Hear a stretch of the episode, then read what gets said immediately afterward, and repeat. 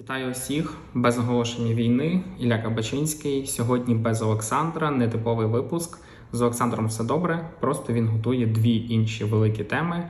Спойлер. Перше – це Косово та Сербія. Другий – це Катинь, події якої дуже схожі до трагедії в Оленівці, яка сталася зовсім недавно. Хочемо провести певні історичні паралелі. Я, у свою чергу, сьогодні розповім про Китай та Тайвань. Для зрозумілості ділимо випуск на три частини. Перша – історична, друга – економічна, третя – про війну. І також розповім цікаву історію про пані Ненсі Пелосі, яка також є одною з можливих причин того загострення, яке відбувається прямо зараз. Для тих, хто не дуже розбирається, не дуже в географії, рекомендую відкрити Google Maps, написати Тайвань, буде зрозуміліше. Отже, Тайвань – це острів, який знаходиться в ста тридцяти кілометрах від Китаю, між ними широка протока. Так чи інакше, цей острів був у сфері впливу Китаю, був його частиною. сімнадцяте століття він частково є колонією іспанців, голландців, але з тисяча шістсот вісімдесят третього по тисяча вісімсот дев'яносто п'ятий рік це територія впливу Китаю, це китайська територія. дев'яносто п'ятий рік, перша японсько-китайська війна, Японія забирає собі острів, Японія перемагає у цій війні. тисяча дев'ятсот сорок п'ятий рік, Японія капітулює, програє у Другій світовій війні, острів повертається під протекторат, під вплив Китаю. От так ми з вами проскочили п'ятсот років по історії, щоб довго не говорити, тому що там якихось таких особливостей не було. сорок п'ятий рік у Китаї продовжується громадянська війна між Чан Кайші, комуністичною партією Мао Цзедуном. В цій війні програє Чан Кайші, який не отримав якоїсь допомоги, він не знайшов порозуміння з Радянським Союзом, який підтримував, очевидно, комуністичну партію. За цілим рядом е, обставин вони змушені тікати. Тікати куди? На острів Тайвань. До двох мільйонів людей переправляється до Тайваню і починають жити там. Що цікаво, у цей момент, цей період ми маємо, по суті, два Китаю. Чан Кайші був впевнений, що вони і є ось той справжній Китай.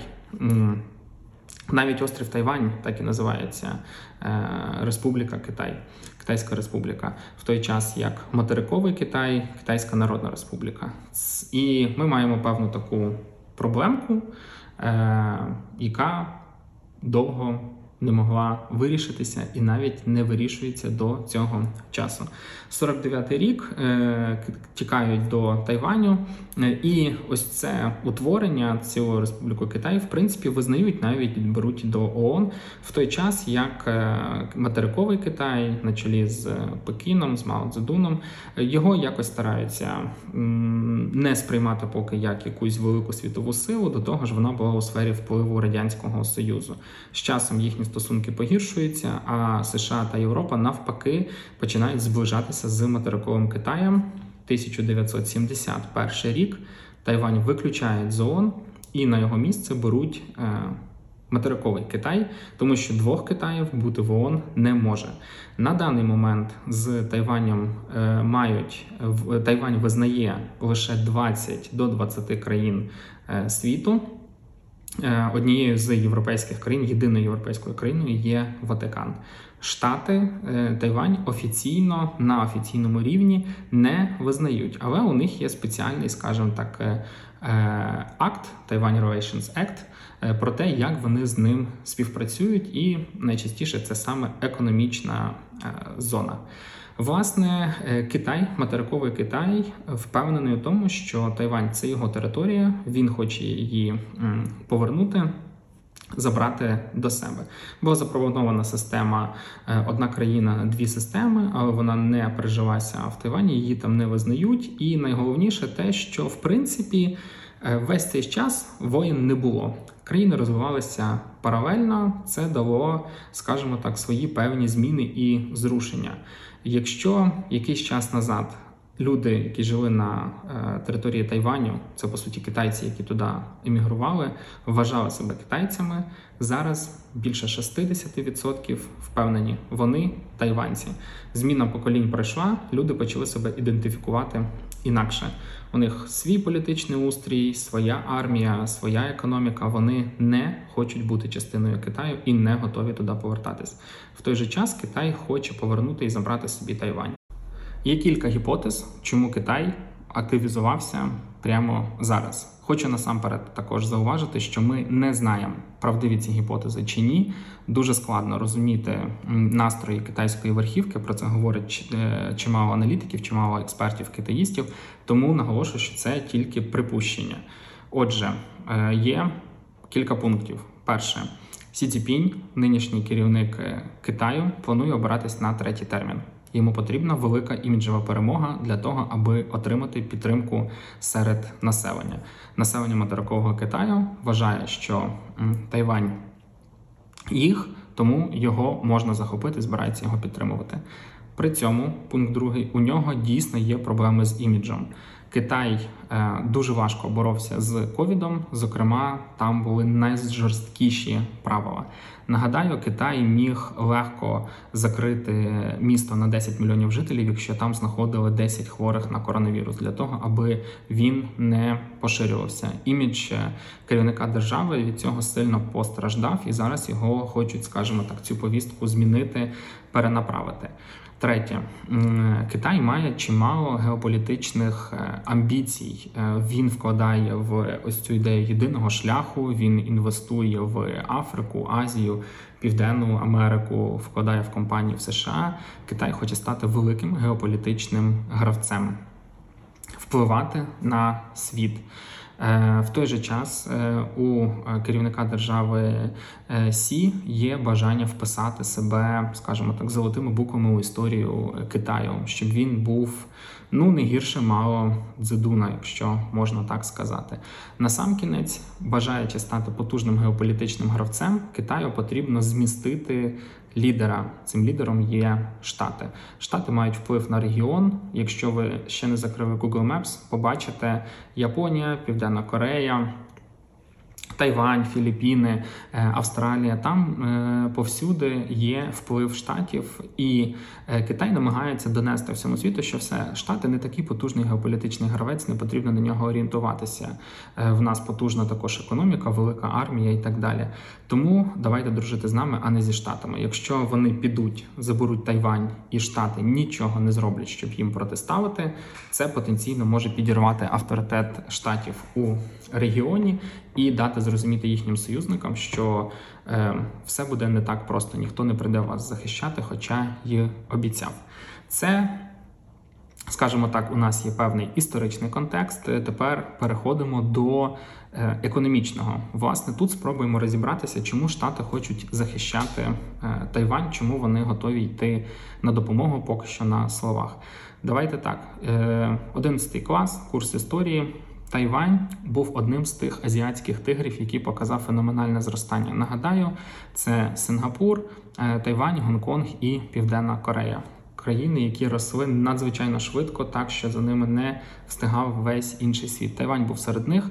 Там економіку підтримували, незважаючи на серйозний вплив місцевого уряду довгий час, намагалися якось її розвивати, легка промисловість, судноплавство, різні напрямки, але серед іншого надзвичайно швидко розвивався саме технологічний сектор.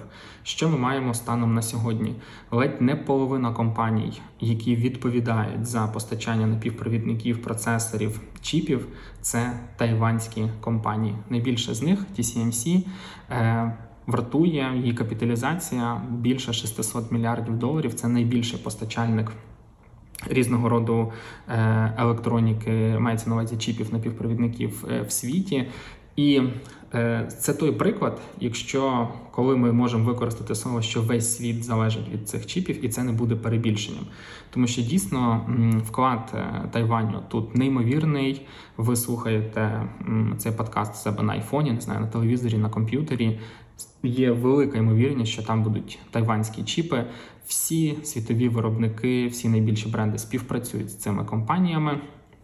І, звичайно, Штати не хочуть зробити, не хочуть допустити, щоб Китай мав вплив на Тайвань у цьому, у цьому секторі. Вони бажають, щоб Тайвань залишався незалежним і розвивався в рамках глобальної економіки, як там приватні компанії з якимись нормальними, зрозумілими правилами гри. Якщо Китай зможе впливати на ці компанії, всі будуть переживати за кібербезпеку, за те, що будуть якісь обмеження, що буде вибірковість. Знову ж таки, наприклад, Ті Ес Ем Сі була однією з перших, хто сказав, що не будуть постачати до Росії чіпи, тому що вони підтримують правила, які, які їм вказувала Америка. А ці чіпи, вони точно так само можуть бути як подвійного використання, подвійного призначення і можуть використовувати у військовій техніці. А я нагадаю, що сьогодні різного роду ракети розумніші за, за не знаю що, за якісь смартфони. Вони можуть летіти повз гори, не потрапляти в дерева і так далі. Вони в цьому розбираються не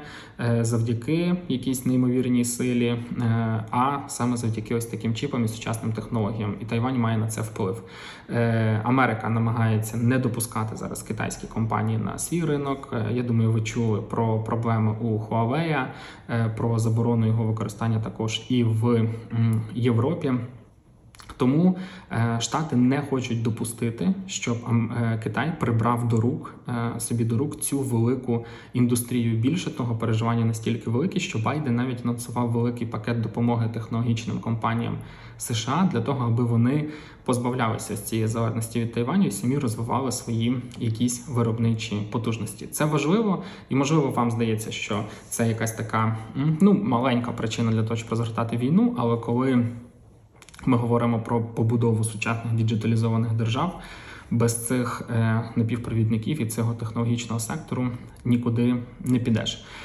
Більше того, е, сам Тайвань – це ком- країна, яка, не будучи визнана майже ніким, має одне з найбільших Ве Ве Пе у світі. Вони входять в топ двадцять. Просто для розуміння, до початку повномасштабної війни Ве Ве Пе України там було сто п'ятдесят - двісті мільярдів доларів. Ве Ве Пе Тайваня в дві тисячі дев'ятнадцятому році складало близько шістсот мільярдів доларів. Знаєте, яке воно зараз? Більше вісімсот мільярдів доларів. Очікується, що е, ріст до дві тисячі двадцять п'ятого року складе ще дев'ятнадцять відсотків, і це може бути трильйонна економіка. За останні десять років вона виросла в два рази. І, знову ж таки, всі дуже сильно переживають, що Китай просто поглиби, поглине цю велику країну, забере цю економіку собі, зможе на неї впливати і е, сам при цьому стане ще більшою і ще сильнішою державою. Е, Тайвань, знову ж таки, будучи, не, верніше, не маючи якоїсь офіційної, офіційного статусу держави, є одним з найбільших е, торгових партнерів Штатів. Вони входять в топ десять, є величезним торговим партнером для Європи, яка, до речі, готова підтримувати Штати у всіх її рішеннях по Тайваню. Це дійсно велика країна, яка і багато отримує інвестицій, Штати туди чимало вкладають, і сама багато вкладає. Вона будує заводи по всьому світу, вкладає в ту саму економіку навіть Китаю. Тому, закриваючи економічний блок, США, Європа та інші країни готові підтримати Тайвань через те, що це країна, яка надзвичайно важлива для їхньої нормальної роботи. Це великий потужний торговий партнер, це сильна технологічна країна, яку не хочеться віддати на поталу китайським чиновникам, які, я думаю, як ви бачили в минулому році, якщо слідкували, просто взяли технологічний сектор свій, перевернули якимись незрозумілими рішеннями. А наслідки для компаній були, звичайно, такі собі для технологічних компаній. Переходимо до третьої частини, це, власне, потенційна війна. Давайте з того, що роблять зазвичай, це оцінка можливостей. Армія Китаю у десять разів більша, два мільйона проти двісті тисяч людей, літаків більше ледь не в десять разів, танків більше в шість разів, броньованих машин більше в два-три рази, флот є, він набагато більший, різні системи залпового вогню, артилерія, звичайно, у Китаї більше, ніж у Тайвані. Як наслідок, експерти сходяться на думці, що Тайвань без допомоги не зможе протриматися від трьох днів до двох тижнів. Це максимум, який їм дають. Але, знову ж таки, військові експерти, які вдаються не до кількісного порівняння армій, а намагаються якось оцінити ситуацію, вказують на наступні проблеми, які можуть виникнути у Китаю. По-перше, починаючи з сімдесят дев'ятого року, тоді Китай воював у В'єтнамі, програв, не було у Китая досвіду в війнах. Він не воює, на відміну від Росії, яка постійно знаходиться з кимось у війнах, конфліктах, відправляє своїх солдат і так далі. І, власне, тому експерти просять не порівнювати Китай і Росію. У них зовсім інший досвід. По-друге, чому, знову ж таки, є певна паралель, да, Росія велика, Україна маленька, Китай великий, Тайвань е, маленький. Але в Україні та Росії величезний сухопутний кордон ледь не в дві тисячі кілометрів, плюс додаємо сюди ще Білорусь. Зайти і напасти на Україну відносно легко. Ти перейшов кордон, переїхав його на танку. Тут ми повертаємося до географії. Між Китаєм та Тайванем сто тридцять кілометрів протока. Двомільйонна армія не може ходити по воді. сім тисяч танків не можуть їхати по воді сто тридцять кілометрів. Відповідно, це важка десантна операція. Кораблів у Китаї не так багато десантних, там ну, кілька тисяч чоловік зараз може вдасться перевезти. Знову ж таки, якісь там є гелікоптери, ще системи, як можна людей доправити, але в будь-якому випадку ти не перекинеш два мільйони людей за один день. Не можна цього зробити. Це дуже важко. Точно так само, як твої сім тисяч танків можуть стояти на кордоні, але вони не зможуть м, дострілювати до м, Тайваня, і, відповідно, їхня потужність не така важлива.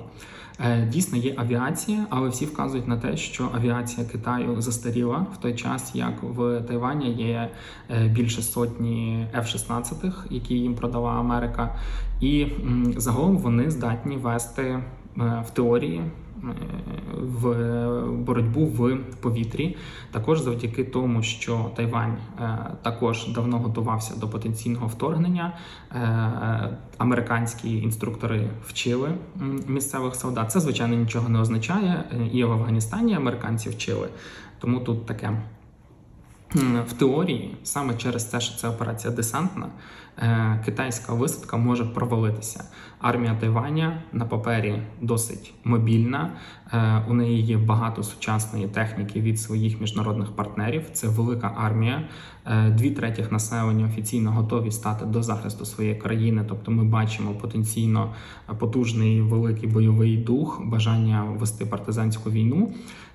І в теорії, знову ж таки, як описують експерти, Тайвань не повинен впасти ні за три дні, ні за тиждень, просто через те, що ця операція насправді досить складна, а в Китаї не було реального досвіду.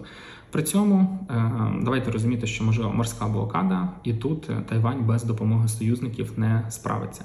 Що з союзниками на папері? США, звичайно, говорять, що вони готові допомагати, вони готові підтримувати, вони готові ніби відправляти флот, але залишається питання, чи готові солдати США вступити у реальну війну, у реальні бойові дії з Китаєм. Це дві ядерні держави, надпотужні. І як, як піде, скажімо, розвиток із цих подій, нікому не відомо. Але Тайвань, очевидно, вистояти рік чи два перед Китаєм не зможе. У нього не вистачить для цього сили і потужності, особливо якщо буде морська блокада. І є підозра, що дійсно, якщо Китай почне потужно зі всіх сил атакувати, Тайвань не зможе отримати допомогу від союзників. А Британія, наприклад, сказала, що готова відправляти озброєння, але про солдат нічого немає. Є підозра, що Тайвань дійсно не зможе вистояти, як я вже сказав, невідомо достеменно, чи буде вступати у відкриті бойові дії США. Поки всі говорять про санкції, і Європа, і Штати, але оскільки наш світ одночасно і глобалізований, і від торгівлі з Китаєм ніхто не буде відмовлятися, якщо вони будуть пропонувати хороші умови, то ці санкції, ну, знаємо, як працюють, можуть бути питання. Насамкінець хочу окремо ще сказати про каталізатор тої напруги, яка відбувається прямо зараз. Пані Ненсі Пелосі, про неї неодноразово згадується у СМІ, це спікер Палати представників Конгресу США. Насправді, ви, може, і не знали її ім'я, але згідно ієрархії, вона там ледь не третя у списку на заміну президента США у випадку, якщо з ним щось станеться, а верніше друга, тобто спочатку президент США, потім їхній місцевий прем'єр-міністр і, власне, спікер палати. От зараз цю позицію займає Ненсі Пелосі. Тобто вона дуже важлива людина. Китай не хоче, щоб людина такого рівня, та й взагалі будь-які чиновники без їх дозволу прилітали на Тайвань. Ненсі має туди полетіти, вже ЗМІ вдалося дістати прямо от її графік перебування там по годину, що вона буде там робити, вона буде також ночувати. Китай сказав, що зб'є її літак. США відправили про всяк випадок цілу купу кораблів поближче до Тайваню. Як буде розвиватися події, ми дізнаємося ближче до вечора, коли вона прилетить або не прилетить. Що важливо знати про Ненсі? Насправді, пані Пелосі не така проста е, людина, як може м, видатися, тому що у неї є е, своя історія з е, Китаєм. Якщо ви е, знаєте, а я думаю, ви точно бачили, є відома фотографія е, про те, як чотири танки на площі їдуть на е, людину. Це події на площі Тянанмень тисяча дев'ятсот вісімдесят дев'ятого року. Деся, е, тисячі людей тоді загинуло. Китай наклав величезну цензуру на ці події, нікому про це нічого не розповідають. Ця фотографія заборонена до публікації в китайській пресі і так далі. Що зробила Ненсі? Вона тисяча дев'ятсот дев'яносто першого вийшла на цю площу і е, зробила такий собі міні-протест зі своїми, зі своїми колегами. Е, маленький, там їх всього було пару людей, вона сказала, що я тут для того, аби підтримати, щоб не забути м, цих людей, які тоді загинули. Е, тридцять років по тому. І вона прилітає чи збирається летіти на Тайвань. Місце, яке Китай не визнає. Тобто вона вже другий раз хоче стати поперек горла для китайців і розповісти їм, як що потрібно робити. Очевидно, ставлення верхівки країни до неї таке собі. Тому, можливо, саме через цю персону ми і бачимо м- таку ескалацію конфлікту, ескалацію тих подій, які можуть відбуватися. Що буде, не знаємо, але підсумовуючи, Китай має претензії до Тайваню, тому що вважає, що цей острів належить йому. Тайвань вже самоідентифікує себе як вільну, незалежну, демократичну країну, яка хоче розвиватися у своєму руслі. Вона дійсно величезна, економіка на вісімсот мільярдів ВВП, потужний технологічний сектор, один з найсильніших в світі. Дійсно, це не якісь застарілі компанії, вони сучасні і дуже гарно розвиваються. Економіка, яка входить в двадцятку найбільших в світі, скоро може стати трильйонною. І е, геополітичні бажання Китаю все більше і більше робити свого впливу, стати найбільшою і найсильнішою державою в світі. У Тайваня є потенціал відбити перші атаки та й загалом не дати спокійного життя китайській армії, але у китайців насправді навіть є свій план, його вже описували.